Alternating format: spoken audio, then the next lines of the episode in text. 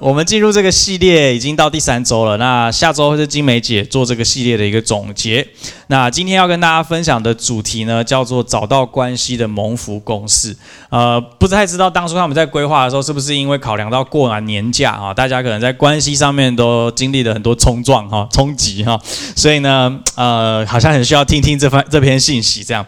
又或者是可能因为过年你会收到很多的祝福，各式各样的祝福，所以可能我们在理解这个从关系中来的。祝福会更加的有感触哈，那所以我想这个题目不管怎么样都是很适合这个礼拜来跟大家分享。呃，先跟大家聊聊我的过年好了，大家过年过得好吗？哈，我的过年好好累哈。好，我今年是南北折返跑哈，我先从台北出发，然后去到台中，然后隔天从台中去到台南，在台南三天两夜之后回到台中，呃，然后呢，好，然后回到台北。隔天我回到台北，在台北待了一天之后，我去桃园，当天来回台北，然后隔天再去桃园，当天来回台北啊！不要问我为什么要跑两趟哈，我也不知道，反正就是这样。过年总是会有一些奇幻的旅程哈。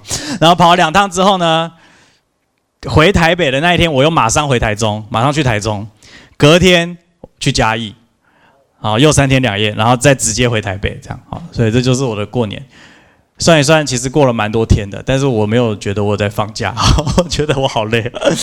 然后，因为我们都是举家迁徙哈，所以就是哎，那个移动的成本是蛮高的哈，就是要带的东西啊什么的这样。所以这个过年对我来说，长大后的过年哈，其实是蛮复杂的一种心情。你很期待过年，但是又觉得有点害怕哈。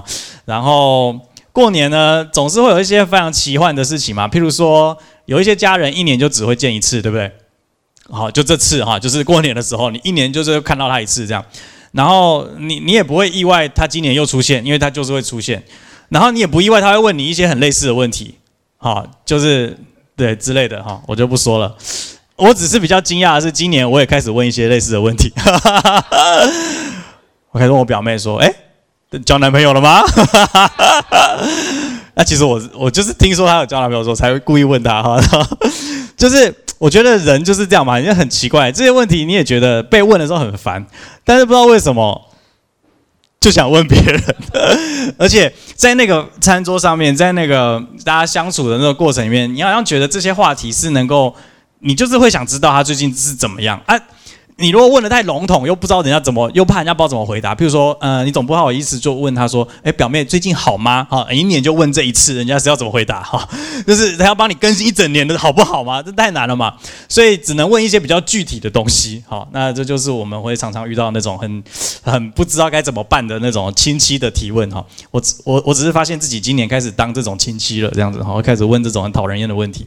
好，不过 anyway 就是过年就是会有这些这些东西。我们其实整个过年大概就。就是这些东西组成的。好，那呃，不知道大家过年有没有好好休息到哈？那有些人可能有，但结婚之后可能对你来说真的相对是比较困难。好，好，所以还是要再次的祝大家新年快乐哈。那在这个新年快乐当中，就算你过年过得不一定快乐，我们还是相信上帝的祝福是很真实的。呃，有一些人你很期待过年，但有一些人过年对你来说是焦虑的。啊，他其实这些东西都跟那个。就是我们在过年当中，我们会接触到的关系、人际关系是有有影响的。也就是说，你参加的那个局是让你比较安心的局，还是让你觉得比较你需要全副武装哈，就是去打仗的局，大概就决定了你会不会期待这件事情。所以现在大家都很聪明嘛，就是用过年我们去安排一些出游的行程，好像用出游来化解那种。焦虑就是至少我想说我要出去玩这样，好，但是事实证明呢，就算是出游呢，也常常容易产生擦枪走火，对不对？好，嗯，其实出去玩是最危险的，你知道吗？就是因为大家会有很多想法，对不对？今天大家都回家吃饭，没有那么多想法，就是问一些很无聊的问题，然后再更新彼此的近况。吃完饭就结束了。可是出去玩不是出去玩，就是都腻在一起。然后大家除了就是会开始有很多的想法，因为能问的问题就那几个啊，你不想回答，他也不能继续问了。然后呢，他就开始对行程对于你开始有很多的想法，还有整个出游的时间可以告诉你这样。所以呢，在整个。旅游的过程里面，看似好像是转移焦点啊，不要让我们这么尴尬。可是实际上，其实让我们充满变数哈，充满更多关系上的变数，很容易擦枪走火的。所以，其实，在这样互动中发生一些大大小小的争吵或是张力，其实很正常哈，甚至可以说是很难避免的。好，呃，我不知道大家有没有发现哦，在华人的文化中呢，我们是非常。看重关系的，对吗？所以整个过年的这个传统，你看到现在，我们还是可以看到大部分的家庭还是希望过年可以聚集在一起。特别是那些家中的长辈还健在的家族，更是有很强的凝聚力跟向心力，在过年的时间，大家可以聚集。我们是这么的看重关系，但是我不知道大家有没有发现哦，我们同时也是非常容易在关系中受伤的一种一群人。好，就是其实华人是非常棒的一个民族，可是我们在关系上面其实很很纠结，就是我们很看重，可是就因为很看重，我们很容易走心。然后我们很容易就是玻璃心哈，我们很容易就是被冒犯。然后在这些关系里面，我们一受伤，我们可能会伤很深，好，所以。这这就是我们在过年的时候很纠结的很重要的原因。这也是当我们面对新的一年，可能还有很多的关系要持续的去经营、去面对的时候，我们也会有很多的担忧跟焦虑的原因。所以今天的主题叫做“找到关系的蒙福公司”。我们想知道究竟有没有什么秘诀，能够帮助我们去面对这些复杂的人际关系。每次过年的时候，你就会发现你的你的身边的人际关系说有多复杂就有多复杂。哦，就是它是非常。庞大的一个网络，这些人平常不会管你死活，但是过年的时候就是未来说三道四，就是会出现在你的生活中。然后你要说你跟他完全没有关系吗？你也不会这样说。好，所以就是这些东西就是环绕着我们。好，在这新的一年，你有没有想过你要面对什么关系呢？过年的亲戚可能是一时，但是平常要面对的关系可能是一整年的。也许有些人。你需要继续面对你的客户难搞的那种，你需要面对上司很难沟通的那种，你需要面对同事很雷的那种，哈，你需要面对同学、室友、家人、小组员、同工，OK，或是你的前男友、前女友，说不定还会遇到前夫或是前妻。如果你的家庭是重组家庭，你还要面对继父、继母，或是重组家庭的弟兄姐妹，哇，有太多的复杂的关系在我们的生活当中，所以其实我们很多包袱。但我们这些包袱里面，我们又其实很重感情，又很重关系，所以又不是很轻易的可以把这些包袱啊丢了，潇洒的面对。啊，其实我们在面对关系里面的难处就是这么真实。你有没有过一种感觉，就是我们试着用尽一切的努力，想要解决关系中的这些纠结的点、这些难处、这些难题，可是却很像是个毛线球一样，就越弄越糟。啊，你每次觉得这个穿过去，这样就可以解开了，一穿过去发现多打了三个结。啊，然后原本没有打结的地方又打结了啊，你就觉得这怎么弄都不行，而且越弄越惨啊。最后呢，你索性就放着，放弃把它解开，或者你干脆丢掉，眼不见为净，然后说服自己说啊，大家都是这样子啦，大家都这样生活的啦，大家都这样子，所以每次过年你就会发现那个家族关系哈很微妙。有一些人，你知道他们其实过去有过一些不和，但是他们现在也不会戳破，大家还是一起吃饭啊，但谁也不会去提那件事情。啊，可是那种关系就是这样，你知我知，大家都知，大家都心知肚明，但是大家大家都不戳破，维持一个微妙的平衡，大家这样 peace。但你说要这样关系再深入，啊不不不不，先不要，先不要，不行啊，我们在这里就好，好在这里就好。就是其实我们的关系里面自动自发会变成这个样子啊，在我们的也许生活圈里面，其实很容易变成这个样子。所以啊，在那个心里面，其实会有一点点一丝丝的无奈。那个无奈呢，就在我们的心中留下一条不是太深，但是却也难以抹灭的痕迹。当你看到那个熟悉的面孔，当你听到那句熟悉的话，当你当你感受到那个很很熟悉，甚至有点不舒服的氛围的时候，你知道那道伤痕还在你的心里面。只是它没有很深，你不会一天到晚去想它；它也没有很痛，你不会一天到晚抓着它不放。但是那个痕迹就是留下来了。所以我们必须必须面对的是，这些是我们的生命的一部分的时候，我们怎么样继续面对这些关系？或者是说，在在我们的信仰里面，在上帝的心意里面，为什么要让我们的生命经历这些？为什么要让我们经历这些关系中的复杂？那我们要用什么样的态度去面对？好，呃，邀请大家来看今天的主题经文，在菲利比书一章二十到二十一节，哈，一章二十到二十一节。好，邀请大家，我们先一起来念这段经文，好不好？一章二十到二十一节，预备，来。照着我所切慕、所盼望的，没有一事叫我羞愧。只要凡事放胆，无论是生是死，总叫基督在我的身上照常显大。好，我们再次来祷告。亲爱的耶稣，阿爸天父，我们感谢你。求你将你的话语在我们的生命中点亮。圣灵，求你显明你的心意，你话语中的奥秘在我们的心中，使我们能够明白这些话跟我们生命中的关系的关联是什么，怎么样帮助我们去看到我们生命不不一样的一个解答跟方向。求你带领我们，祷告奉耶稣的名，阿门。好，今天用这段经文要来跟大家分享关系，你可能一第一时间会有点困惑，想说这到底有什么关联啊？嗯，确实好，所以待会我会试着来解释一下。不过从这段经文我们可以看到，呃，这是保罗所写的。保罗是在什么样的情境里面写这段经文的呢？他是在监狱当中写的。好，菲利比书是很有名的监狱书信。那保罗在被关的情况下写下这封信给菲利比的教会，其中在第二十节的地方就写到这段经文。好，他说：“照着我所切慕、所盼望的，没有一事叫我羞愧。只要凡事放胆，无论是生是死，总叫基督在我身上照常显大。因我活着就是基督，我死了就有益处。我想请你先注意这个，基督在我身上照常显大。哈，你先有个画面好了，想象一下那会是什么画面？好，耶稣在你生命中很大。好，这那是什么东西？好，想象一下，先稍微有一个画面。待会我会我们会来试着来诠释跟说明这件事情。好接下来我要用另一段另外一段经文哦，这是段经文是一个故事，呃，这个故事呢是我觉得很能够说明我们今天要去谈论的这个主题，而且跟今天的主题经文是能够放在一起的。那我们今天要看的这段故事在路加福音的第九章，好，五十一到五十六节，好，那我来念给大家听哈。路加福音第九章，嗯，好，这边说耶稣被接上升的日子将到，他就定义向耶路撒冷去。呃，就是耶稣离自己离离世的日子不远了，准备要就是被钉在十字架上了。那耶稣很清楚自己的时时间差不多了，所以呢，他就定义向耶路撒冷去，因为他预言中他要死在耶路撒冷，所以他就往耶路撒冷的方向移动。然后呢，他就打发使者在他前面走。啊，你说为什么要打发使者？哈，因为因为他们要从北边北边的加利利移动到南边耶路撒冷，距离是很远的。那他们又是算是一个大部队在移动哈，你知道我们要一家五口要移动，就不是怎么一个人坐个高铁咻就到这么简单的事情，它它就是会有比较多的时间需要哈，就是照顾大家的需要。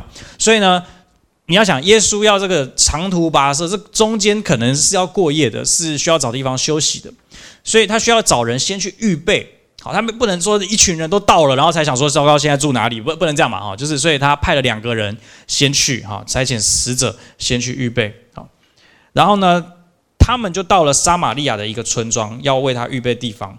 那里的人不接待他，因他们面向耶路撒冷去。好，这是有个背景的，就是撒玛利亚人长期讨厌犹太人，啊，他们讨厌犹太人是有原因的，因为犹太人讨厌他们，好，就是这样，那。他们在一件事情上面特别有争议，就是过节的时候到底要去哪里过，去哪里敬拜神？说哈，这很重要吗？呃，对他们来讲很重要，因为对犹太人来说，逾越节的时候，这些主要节日就像我们有三节一样哈，呃，一定要去耶路撒冷敬拜上帝，这在他们的律法中是一定的，而且就是有一个指定的地点，就是耶路撒冷啊，所以大家就会挤去那边。你就想象，如果台湾也有，我们有这种文化，就是过年全部人都要到台北市。好，做点什么的话，好，那 你就想那个真的是疯非常疯狂哈，那还还好不用这样子哈。大概是如果你有一些民间宗教背景，也会嘛，他们会固定要去哪几个庙走一走，对不对？那你就那个就全家族就会挤去那边，然后一起去那个庙里拜拜啊。每个家族想的都一样，所以就全部挤去这样哈。所以他们的逾越节也是这样，所以大家都要去耶路撒冷。可是撒玛利亚不一样，撒玛利亚他们的祖先告诉他们，撒玛利亚的祖先告诉他们说，我们敬拜神就在撒玛利亚的山上就好，我们就在这里敬拜神，我们不用去耶路撒冷啊，太远了，就在这里就好。那这个历史背景我们就不说了，反正演变到他们这个时代的时候，就是这个文化。所以呢，他们又互相讨厌，所以他们就会非常针对那些要去耶路撒冷过节的人，很无聊哈，就是这么无聊。他就说，你们要去耶路撒冷是不是？啊，那不让你住。可是，如果你从南边回北边，你从耶路撒冷要回你的家乡，他们说 OK OK，欢迎欢迎来住我家，这样哈，我帮你借住一下，或者是啊，你付个钱就让你住，然后你就回去，都都很 OK。但是就是你要去耶路撒冷过节，是不是？哦，不要，那那那你不能进来。这其实，在他们的当时的社会氛围来说，其实是很可以预预期的，就是都都都是这样子啦，就是很容易遇到这样的事情，不是每个村庄都这样，但但很容易遇到。你只要经过撒玛利亚，就一定会遇到。所以有一些犹太人，他们甚至宁愿绕远路，过两次约旦河，他们也不想经过撒玛利亚，觉得怕麻烦。好，这就是他们的时空背景。好，那你说那这样子遇到了怎么办呢？好，照理来说，这是一个很常见的事情，应该就是赶快找下一个村庄嘛。但是我们来看看这两个可爱的门徒啊，这个第五十四节，他的门徒雅各、约翰看见了，就说：“主啊，你要我们吩咐火从天上降下来烧灭他们吗？像以利亚所做的一样吗？”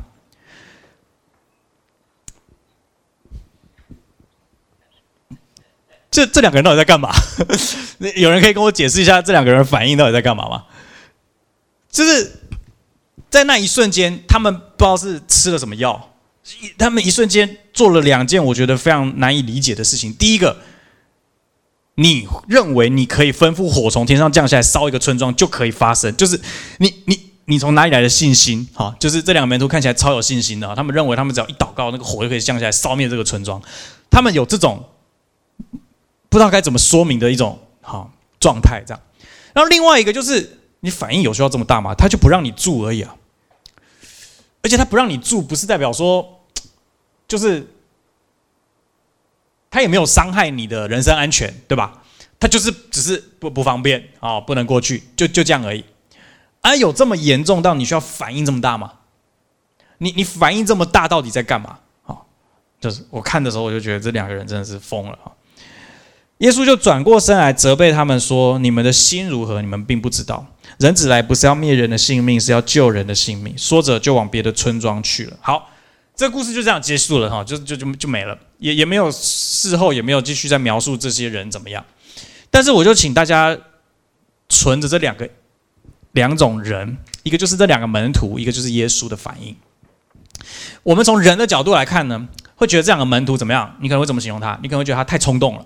这个脾气太差，哈，然后这个没有修养，哈，没有没有这个人品很差，然后呢，就是很难相处，哈，大概就是一切你会形容的那种讨厌的人的形容词都可以用在他们身上。耶稣呢，耶稣就另外一个极端，就是一切最好的形容词可以用在他身上，非常冷静，处变不惊，非常有弹性，非常的就是你知道。就是可以协调，都可以啊，山不转路转，路不转我转，这样子啊，就是都有办法，做什么事情都有办法。哎，你想跟哪种人出去玩？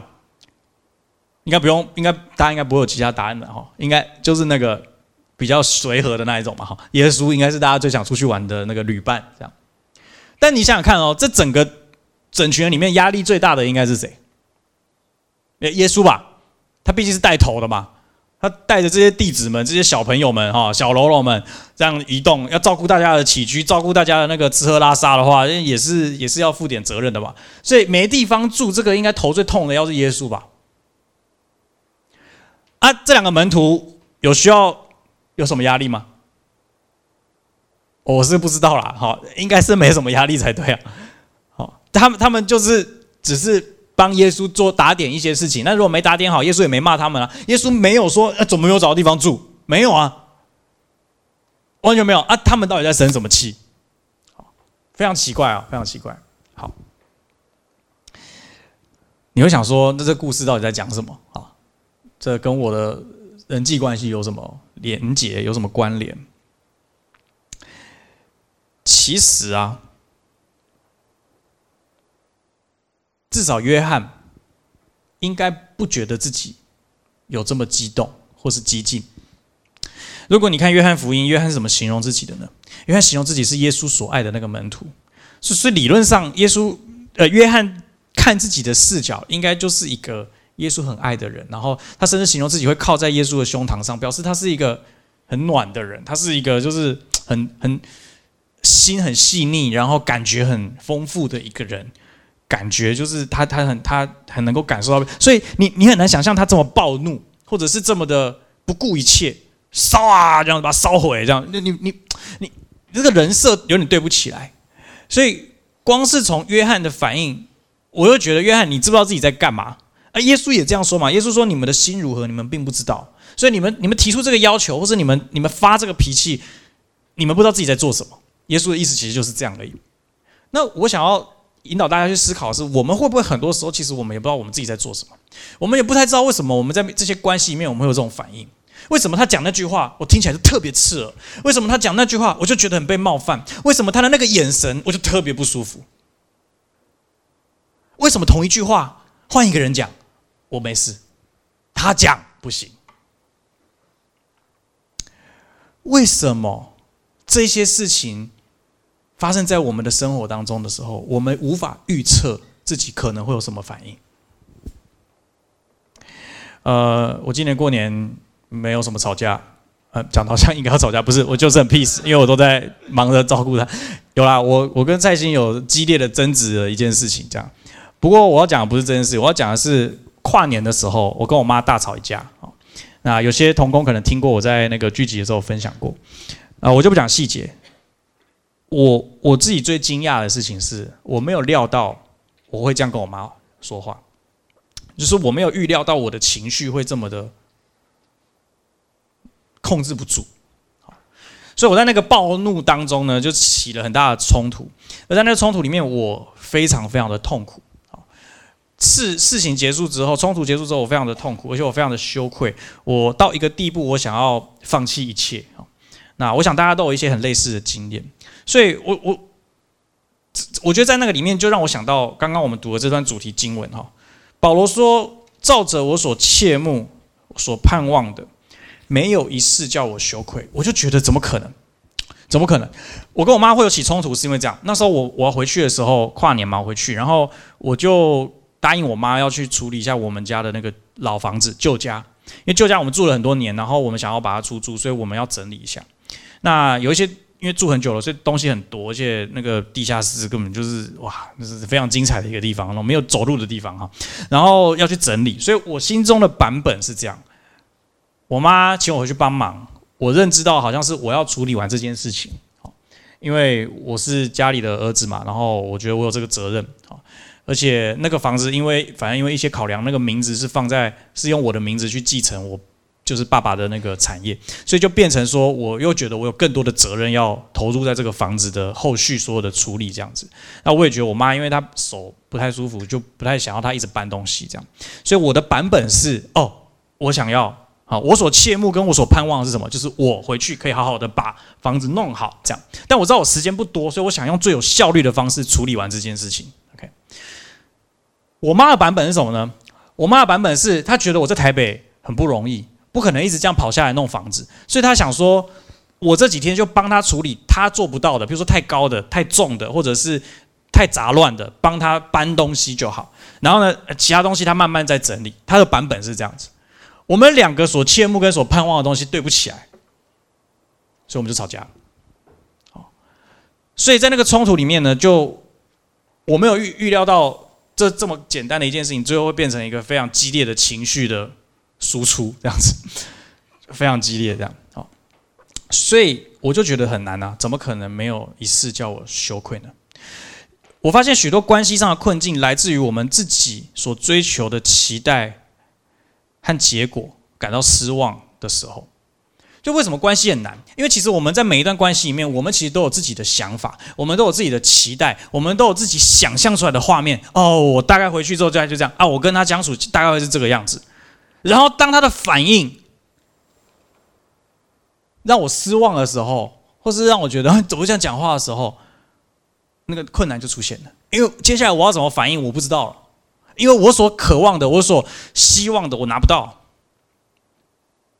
不，不管你希望的是他们尊荣你，或是你希望的是他们呃听你讲话，或是你希望的是他们嗯就是很尊重你的意见，不管你希望的是什么啦，总之你没拿到的时候，那个感觉就是嗯，那怎么办？现在怎么办？哦，就不舒服了，哦，就很不舒服。所以我就发现保罗这个 做做得到吗？所切慕、所盼望的，没有一事叫我羞愧。在关系上，我觉得很容易产生失望。甚至是羞愧，所以当我跟我妈冲突完之后，我发现我非常羞愧，然后我有很多的失望，我非常多的失望，当然我妈也有很多的失望。你知道人际关系最难的是什么？不是你沟通不好，或者是你不会表达。人际关系最难的事情是每个人立场本来就不一样。今年过年有人在讨论政治的吗？不要举手啊！你一你一讲这个话题，就立场就跑出来了，对吧？立场本身就不同，要怎么沟通？难就难在这嘛！你沟通技巧再好啊，立场就不一样啊，所以最后得出来的结果就是不一样啊。它不会一样的，它永远不会一样的，因为立场就不一样。人际关系难就难在这里，当立场不同的时候，共识很难发生。可是有一些情境，我们又必须要一起去做出决定，对不对？有结婚的就知道我在讲什么，好难哦，非常困难。你知道我跟蔡兴为什么之前过年吵架吗？就是因为我开车会打瞌睡，然后那他就他就他。哎，怎样不行？是不是？哎，你以为我故意打瞌睡的吗？不是，我开车会打瞌睡，他知道，所以他就说，今天可不可以找那个交流道下去休息？不是休息站，是因为交流道比较多嘛，休息站你道要比较久。我就说好啊，但我生气的点是我们刚好下了一个鸟不生蛋的交流道。我跟你讲，那那个荒凉到什么程度呢？便利商店找不到，然后。我有一家的人在车上要尿尿，我我若停在路边睡个三十分钟，他们上厕所怎么办？尿田里吗？就是我我我我我我没办法，就是我我说啊，所以现在怎么办？哈，谢谢谢谢谢，已经过完了，不需要再想这个备案了哈。总之，我就觉得为什么没有想清楚？这样好，反正我们就有一些争执，就是立场不同嘛。我在意的，他在意的是我。我他希望我可以好好休息，大家可以安全。我在意的是我休息的情况下，大家的需求能不能被满足。所以我理想中的还是休息站或者是便利商店旁边可以停车的地方，那种比较大的便利商店，那我就可以好好安心睡觉。他们可以上厕所，那我就 OK，甚至还有东西可以吃 OK。所以立场不一样，我们就有很多的冲突，那个那个意见的相左这样啊。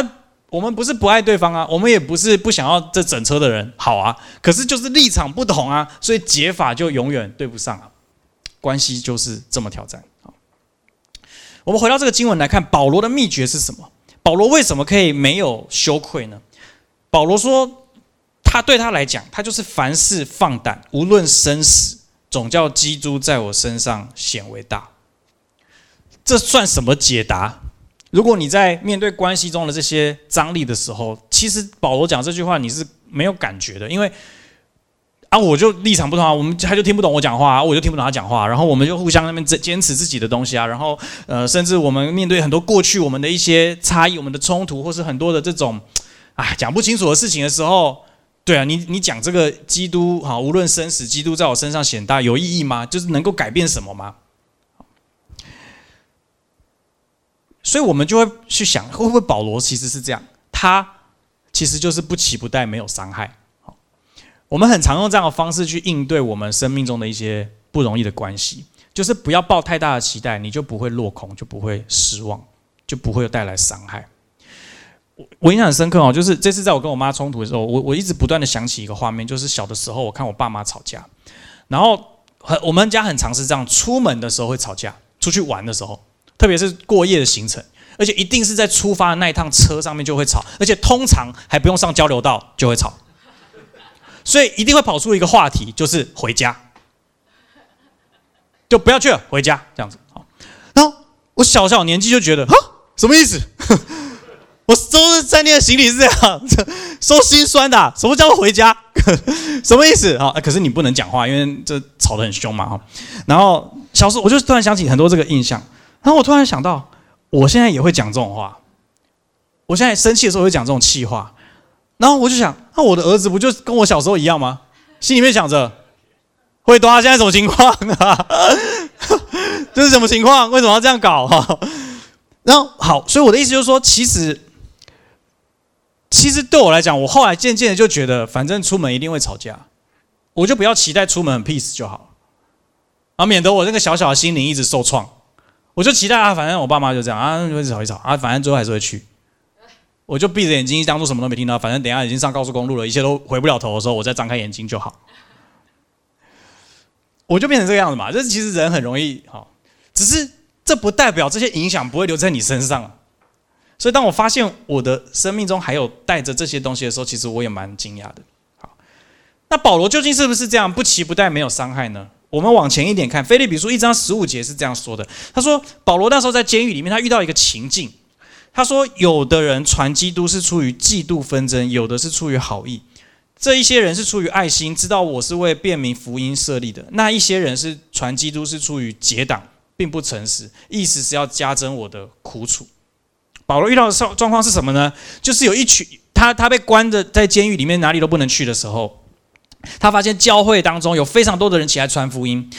但是这些传福音的人，他都跟他们打过交道，过去的时间嘛，所以他知道这些人带着什么样的动机在做这件事，甚至从他们所传出来的内容，他可以知道他们带着什么动机。他发现两种人，一种人是真的效法保罗所所所做的事情，他们想要好好的传福音，诚诚实实的去传耶稣的爱、耶稣的救恩。但是有另外一群人呢，他们是想要趁机把保罗养起来、陪伴起来的这些弟兄姐妹。变成他自己的人，OK？你说好邪恶、好坏哦，怎么可以这样子打着传福音的名义，然后呢做这种这个自私的行为？怎么可以这样子？哎，你先不要急着骂他们，因为我们也会这样做。你说我才不会，我才不会。好，假设你不会，我告诉你我会。什么情况下我会呢？其实我只要开始对一个人或是一件事情不满就够了。他不需要很复杂的动机，他不需要我今天立定心智，我就是要把所有十迈教会人变成我自己的人，这样你你不需要有这种坚定的意志力，你也做得到。你只要开始对一件事情不满，你只要开始对一个人不满就可以了，因为命运会带你找到跟你有同样想法的人。当你听到他也是这样想的时候，哎，原来我不是一个只有我这样想，对不对？是不是他就不应该讲这句话？哎，是不是？你看，你看嘛，你看嘛。他说他有啊，表达他的爱啊，实际上你看我们感受到就没有嘛，就没有嘛。但然后然后这样的人不会不会只有一个，会有第二个或第三个或第四个。真的真的，你你一定可以找得到，只要你有坚定的信念，你坚定的相信你是对的，你就一定会找到跟你有同样想法的人啊，一定的。然后呢，你们就会形成一股势力，你们会形成一股力量，你们没有人说。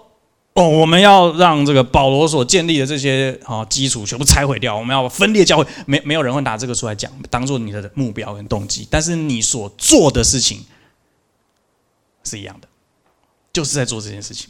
你在，所以圣经说这个叫做结党。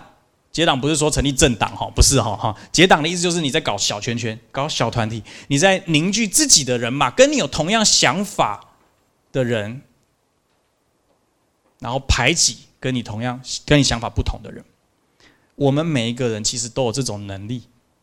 你只要开始对一件事情或是一个人不满就够了。那你你要想哦，在那种情况下的你，遇到一个跟你有同样想法的人，你嘴巴还关不关得关得住？你嘴巴关不关得起来？很难呐，我告诉你很难呐。就巴不得找到一个跟你有同样想法的人，一直讲、一直讲、一直讲。好了，不要说教会了，你上班的地方有没有？有吧？有吧？绝对有的嘛！大家都觉得这个主管很难相处，大家都觉得这个同事很雷。那个大家是怎么形成的？那，就是从一个人有这个想法，然后开始看，哎，我们都有这个想法，哎，哦，原来我们都有这个想法，那一定是他的问题。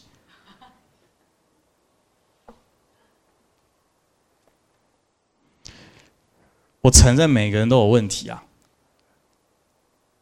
但就是因为这样，所以当我们形成这种小圈圈的时候，我们的问题不一定比我们认为有问题的那个人还要少，因为我们控制不住自己的嘴巴。我们在做这件事情的时候，其实是把我们所切慕、所盼望的，找到一群认同的人取暖，让我们觉得这些事情不会是一个困难。好，那我们看看。保罗是怎么反应的？你知道保罗，保罗遇到这种人呢，其实比他遇到那些要杀他的人还难搞。你想想看，如果今天你遇到恶霸好了，你你会你会假设我们教会遇到人家逼迫我们，有恶霸那个找我们麻烦，我们会怎么样？我们会更团结吧？对对对对不对？我们应该会更团结，为了要保护我们熟悉的地方，所以我们会团结在一起去对付那个恶霸。但是保罗面对的这种人不是恶霸，是道貌岸然的存在。他们带着正义的旗帜，带着福音传福音的旗帜进来做自私的行为，进来做他们满足自己的欲望的行为。而这样子的人很难防范，而他可能是我们任何一个人。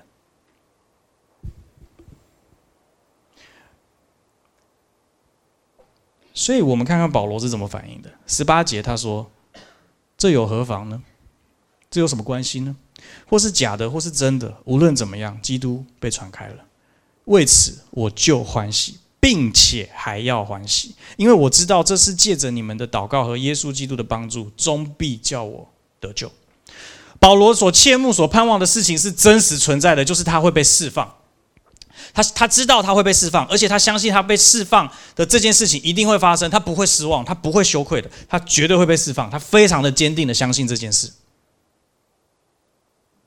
历史的事实证明，保罗后来也是有被释放的。OK，但是保罗在被关的时候，其实他并不知道他能不能被释放，可是，在他的。跟上帝的关系里面，他很清楚的知道神对他的任务还没有结束，所以他知道他会被释放出去，继续的传福音，继续建造教会。他很清楚这件事，所以他说：“我不会羞愧，我也不会担心，我一定会被释放。”所以保罗在这种情况下，他对于这些周遭发生的纷纷扰扰，他真的完全不在意。如我是保罗的话，我被关。然后发生这样的事情，我就开始祷告，那个火赶快降下来。我跟那个那个门徒一样，保罗不是保罗，就像耶稣一样。哦，不行，是不是？那我换个地方。保罗说没有关系啊，耶稣被传开就好了，我们不用计较这些事情。我所盼望的事情是我一定会被释放，而且我会回去兼顾你们。所以我不担心，我总是会有被释放的一天。而我就算没被释放的这段期间里面，我还是可以做神要我做的事情，我还是可以让基督的名更多的被兴旺起来。因为我看见基督确实被传开，那就好啦，那就是我所喜悦的事情，那就是我快乐的事情。我不需要每一个人都跟我一样。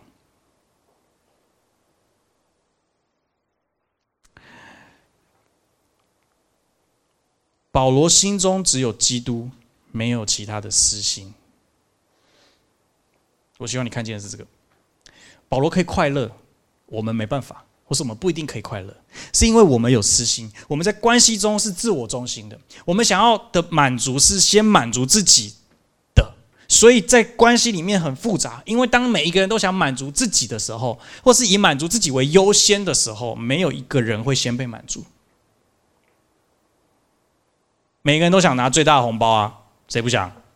每个人都想拿那个年终那个最高的那个比比例啊，谁不想？所以当每一个人都想要的时候，就不会每个人都满足啊，而且不会有人选择先跨出那一步啊。所以在这些不管是我们现在常见的各种。工作上面不同立场，客户、业主各方面，然后劳资双方，哈，各种主管属下这种不同立场的人，其实你这很难和谐啊，因为大家的立场不同，大家想要先满足自己，就不会有可以谈的空间，或者是那空间就非常的小，而我们会一次一次的在这种期待跟切慕的事情中坠落而羞愧。是因为我们放不下那个自我为中心的状态，或者我们没有意识到自己是自我中心的。我们觉得我们是个好人，我们觉得我们是个很很，我们是个基督徒，我们我们我们可以为别人着想。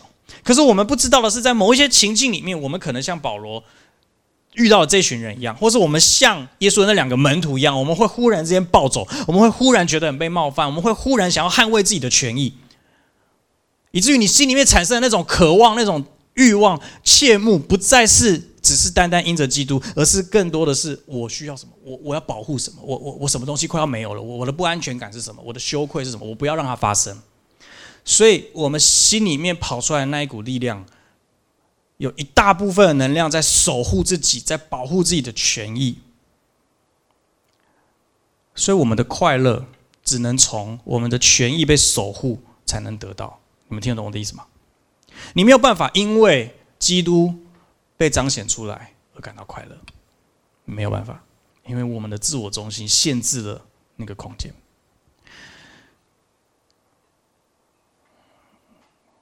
我们楼上有个邻居，好邻居赵太太。前几个礼拜我遇到她，不是她遇到我，然后我们聊了一下。她跟我聊政治，不太不太好的开头。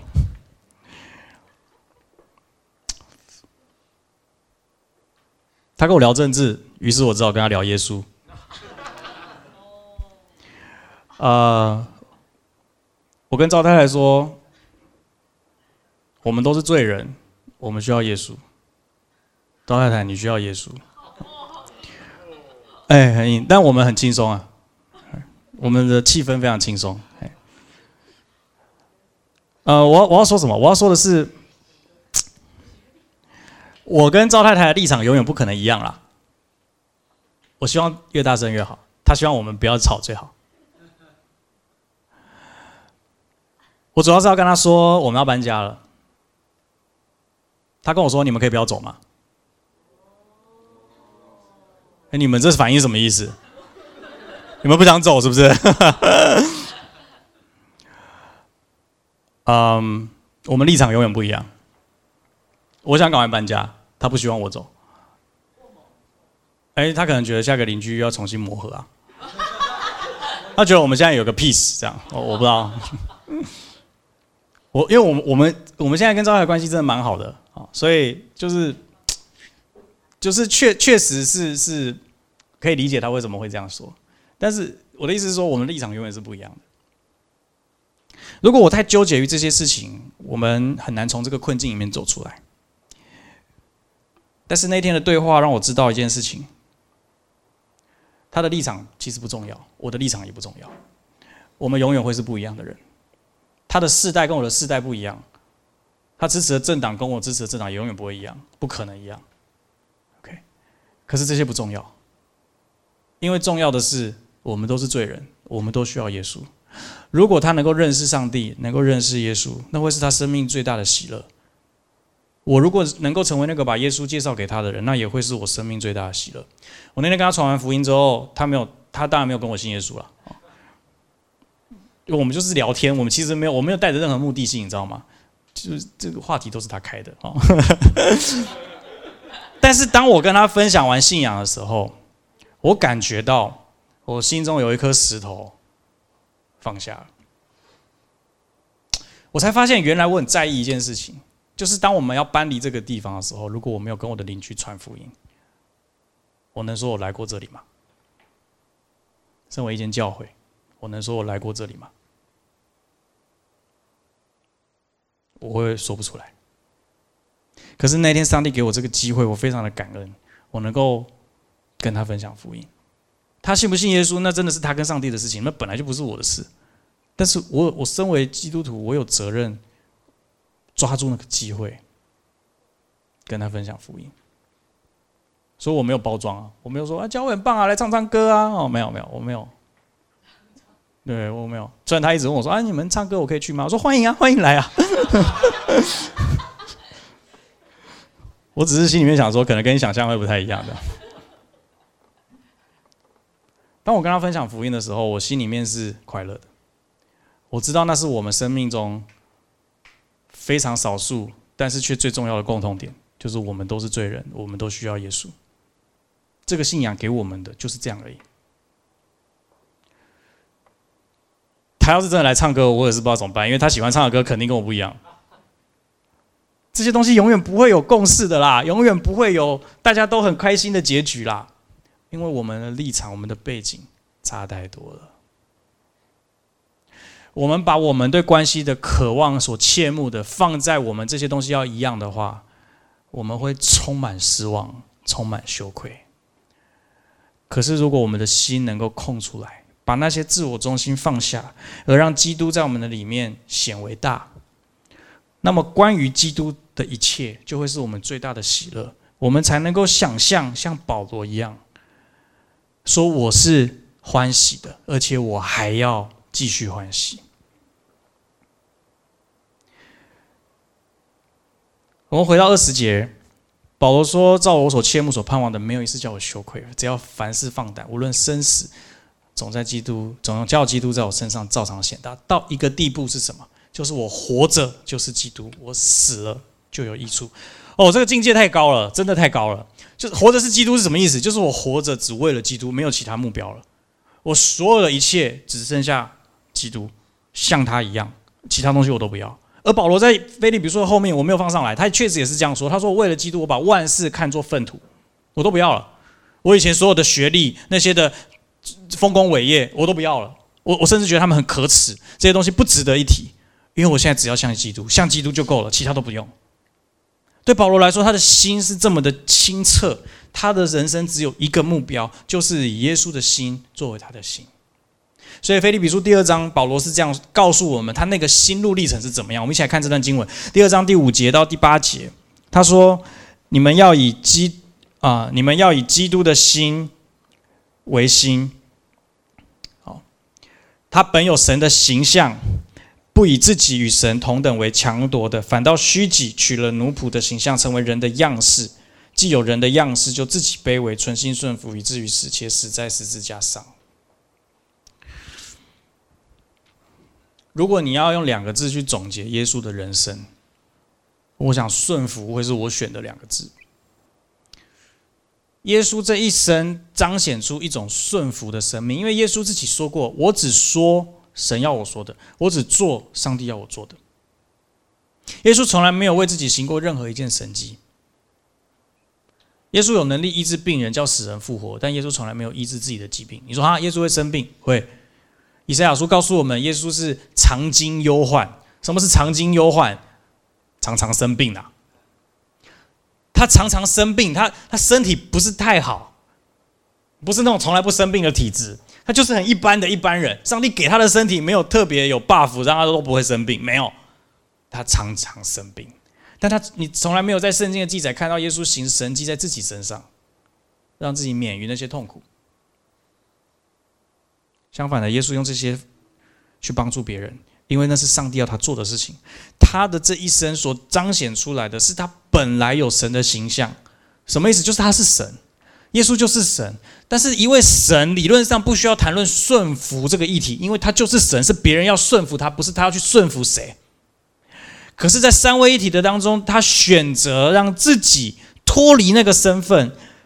对不起，这句话讲不对，他没有脱离那个身份，他选择他脱离他那个身份所赋予的权利，他自我放弃这个权利，选择成为一个顺服者，顺服他的天赋，成为奴仆的形象。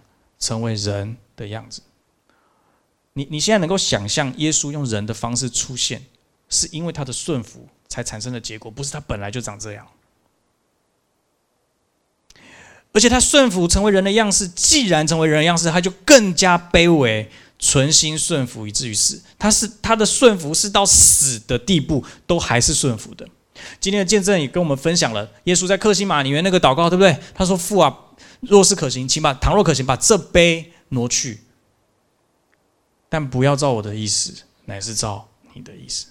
希伯来书的作者说，耶稣因着所受的苦难，学了顺服，学了顺从。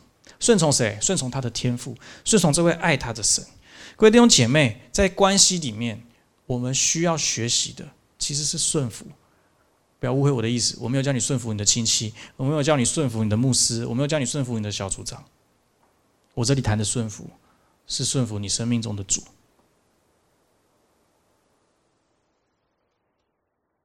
那是我们在关系中要去面对的课题。当你能够顺服神，你才会明白神在这当中要教你什么，他要带领你成为一个怎样的人。否则，我们会卡在我们的自我中心里面，永远觉得别人对不起你，永远觉得别是别人的错，永远觉得是这个世界的问题。我们永远看不见神。当我们在神的手中的时候，我们可以成为一个怎样的人？保罗看着基督用这样子的方式顺服他的天赋，所以保罗就是这样看着他的主，看着他爱他的神，然后就是他这样顺服到一个地步，是死在十字架上。我不知道，如果你要选择你人，你可以选择你人生终点的话，你希望你人生终点长什么样子？我们华人很重视的那个就是就是善终哈，就是我们希望我们的结尾是好的。如果今天你跑一个马拉松，你要你要走跑过那个终点线，你知道会有摄影师在那里拍照的时候，你前面再喘再累，最后一刻你都会有一个微笑吧？为了让那个画面是好看的啊，我拿去跟朋友炫耀的时候，至少是笑着的。啊，你你会希望那个哈，或者是这样，所以穿过终点线的那一刻，你希望是一切最美好的样子啊。可是耶稣选择了一件事情，在他的人生的终点，他知道他的人生的终点会有的样子是赤裸的，是羞愧的，是被咒诅的，是任人摆布的。他选择的，因为他是顺服的结果。没有人会这样选择自己的人生，可能是我们的神选择了用这样的方式结束他在世界上的日子。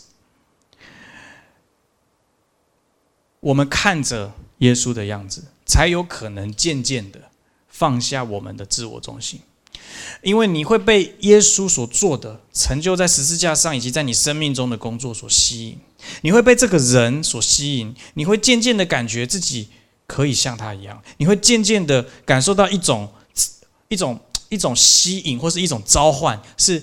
有一种生命要临到我的身上，是像这样的一种生命。我要成为一个像这样的人，那才是我人生真正快乐跟自由，甚至甚至是我人生被创造真正的结局、真正的样貌。你会感受到那一股吸引力，这个吸引力会渐渐的让你脱去你生命中我们生命中的那一些自我中心。我。我刚刚说哈，我跟我妈吵完架之后，我我很多的羞愧。其实我想放弃一切，我其实很有可能会留在那个状态里很长一段时间，甚至不一定回得来。但上帝后来提醒我一件事情，就是这不是，这不是就是我。为你预备的一个机会，让你看到原来你的生命有这么自我中心吗？我我的意思是在那之前，我觉得我跟我妈关系很好，像朋友一样，无话不谈。我在那之前，我觉得我是一个很好的儿子，我很孝顺我的父母，我我很我很尽心尽力的去陪伴他们，去去去认识他们，去理解他们。在那之前，我觉得我这几年被上帝修剪的已经越来越好，越来越不错了。我甚至可以。我甚至可以跟我的家人分享更多关于上帝的事，关于神的作为，关于神的信仰。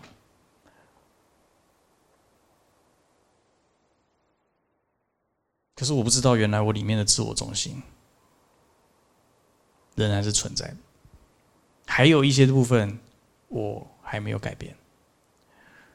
你知道，人最讽刺的是，我们会一直以为自己够好了，但其实还没有。然后在另一方面，我们会觉得自己很烂，可是上帝明明看我们是好的，就是我们的看法永远跟上帝是不一样的，你了解吗？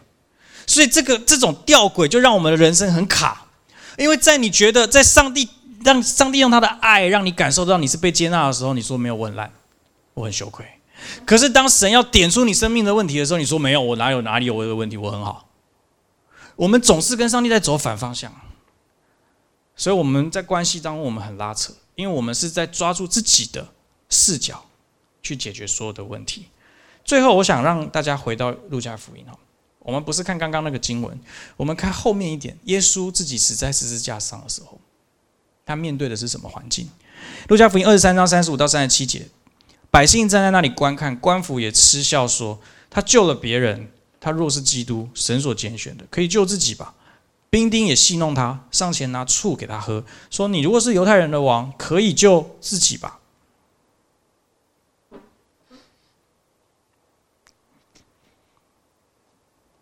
想一下这个画面，你能想象生命的主被挂在十字架上任人摆布，宇宙的君王被这些有眼无珠的外邦士兵戏弄，犹太人的王。竟然被自己的百姓拒绝，甚至钉死在十字架上。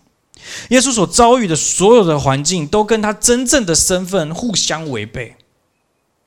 我们常常觉得，我什么身份？你怎么这样跟我讲话？我我是谁？你你你你现在对我这样态度是 OK 的吗？我们很常觉得我是什么状态？我是什么身份？所以我应该得到什么样的对待？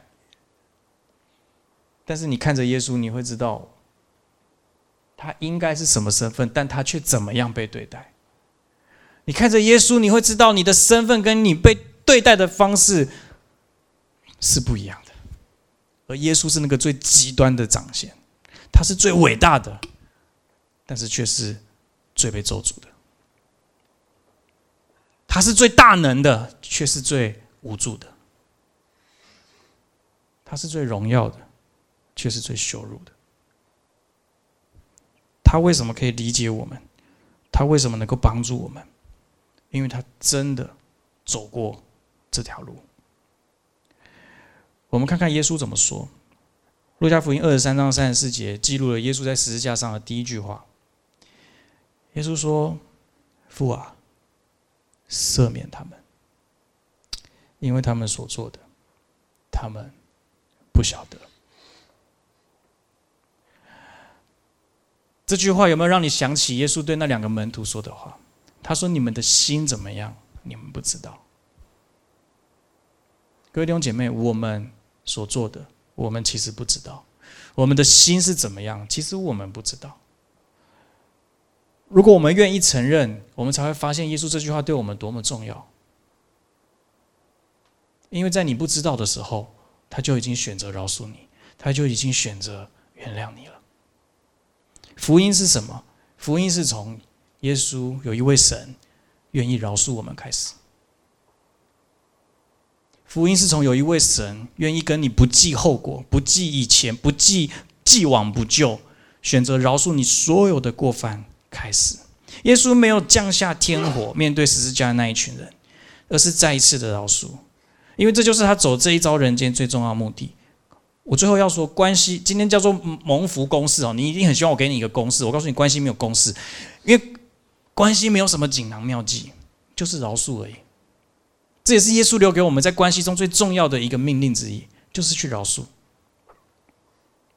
因为彼此相爱走到最后，你一定会碰到需要饶恕的场景，你一定会遇到需要去饶恕的环节。这个时候，我们做不做得下去？那最关键的一个行动就是饶恕。因为要讲爱很容易，但是讲饶恕很难。因为爱可以有各种情境的设定，但是饶恕没办法。饶恕就是最硬的那一条路。而没有经历过饶恕的人是没有办法饶恕别人的。耶稣说的很绝，耶稣说：“如果你们不饶恕神，我在天上的父也没有办法饶恕你们。”哇，这是很严重的事情。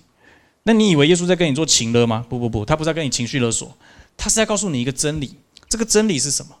就是你没有办法在没有被饶恕的情况下，真正去饶恕一个人。你你只能说好，我跟算了，不跟你计较，就这样。但你每次想到他，你也是只是不能表现出来。我饶恕他了，我饶恕他。事实是我们过不去。你要真正的跨过饶恕这个门槛，不在于你做什么，在于你有没有一直经历到我是被原谅的。当我在我的羞愧里面，我看着十字架，我看着耶稣的时候，我知道我再一次的被原谅。我我的那一些荒谬，我的那一些羞耻，我的那一些 不成熟，我的那一些冲动，我的那些情绪。你要怎么形容都可以，总之就是那一些最负面的东西是被饶恕的，是真的在十字架上被饶恕的，我才终于能够有力气，或是有那个力量起来，去恢复这个关系。因为原来我最糟的样子，也在上帝的救恩里面被包含着；原来我最羞耻的样子，最赤裸、最不堪的样子。也在他的拯救里面，跟他一起钉在十字架上，所以这些东西无法再成为我是谁，或是我的价值的来源。我有一个更重要的价值，就是有一位宇宙的君王为我而死。所以饶恕啊很难，但是就是因为它很难，所以我们要仰望神。耶稣在十字架上对着十字架下面的这些荒谬的群众说出这些话。我不知道你想象一下，如果你在十字架面前，你是哪一种人？粗暴的兵丁、狡诈的宗教领袖、无脑盲从的群众、怯懦胆小、早就四散的门徒，还是那些无能为力、只能一直哭的妇女？不管你是哪一种人，我们都只有一个方向可以看，就是仰望十字架上的耶稣。你的生命在关系里面一定会来到那种。没办法了，没有路了的一个地步。各位弟兄姐妹，我要告诉你，只要你是基督徒，你还有一条路，就是仰望十字架上的耶稣。你仰望他，你才会被改变。你被改变，关系才会改变。所以我今天告诉你的，好了，就算是公式好了，这个逻辑是跟一般我们认知中的不一样。我们认知中的关系公式是什么？我要学习某些技巧，我要懂得称赞人，三明治法则，哦，然后怎么样哈？这个关系才可以和这些当然也很好啊，也很重要啊。可是这些这些技巧、这些知识里面，无法带给你生命真正的改变。它只是让你可以掩盖住你的自我中心。不要被发现，但是生命的改变只有十字架可以。这一周我们其实进入了大灾期，大灾期是什么呢？就是预备心迎接复活节的到来。复活节往前算四十天，不算礼拜天，就是大灾期，也就是刚过去的这个礼拜三是第一天。在这大大灾期里面呢，我们通常会做一些的鼓励，大家可以啊思想耶稣。今年我想这样邀请大家。啊，今年受难音乐会，我们有一个主题叫做十字架上面的七句话，它所标志的是耶稣是耶稣最在意的七件事情，在十字架上。然后呢，这七件事情其实有很多丰富的意义，但今年我想要跟大家分享的呢，是这这七句话代表我们基督徒生命的七个不同的阶段，而这个七个不同的阶段会反复的出现在我们的生命的旅程里面。也许你在今年复活节受难日，你会去思想到的时候，你会看到自己的，也许正卡在某一个阶段，而在那个阶段里面，透过耶稣所说的那句话，要带给你生命什么样的启发跟什么样的亮光，这是我们今年想要做的事情。所以我很鼓励大家，接下来其实如果你算礼拜天的话，刚好是七个礼拜天到复活节，然后这七个礼拜天，如果你愿意的话，在这七周当中，你好好的默想这七句话。好，这七句话。你你其实会觉得这有什么好想的哈？那个第尤其是五跟六是要想什么哈？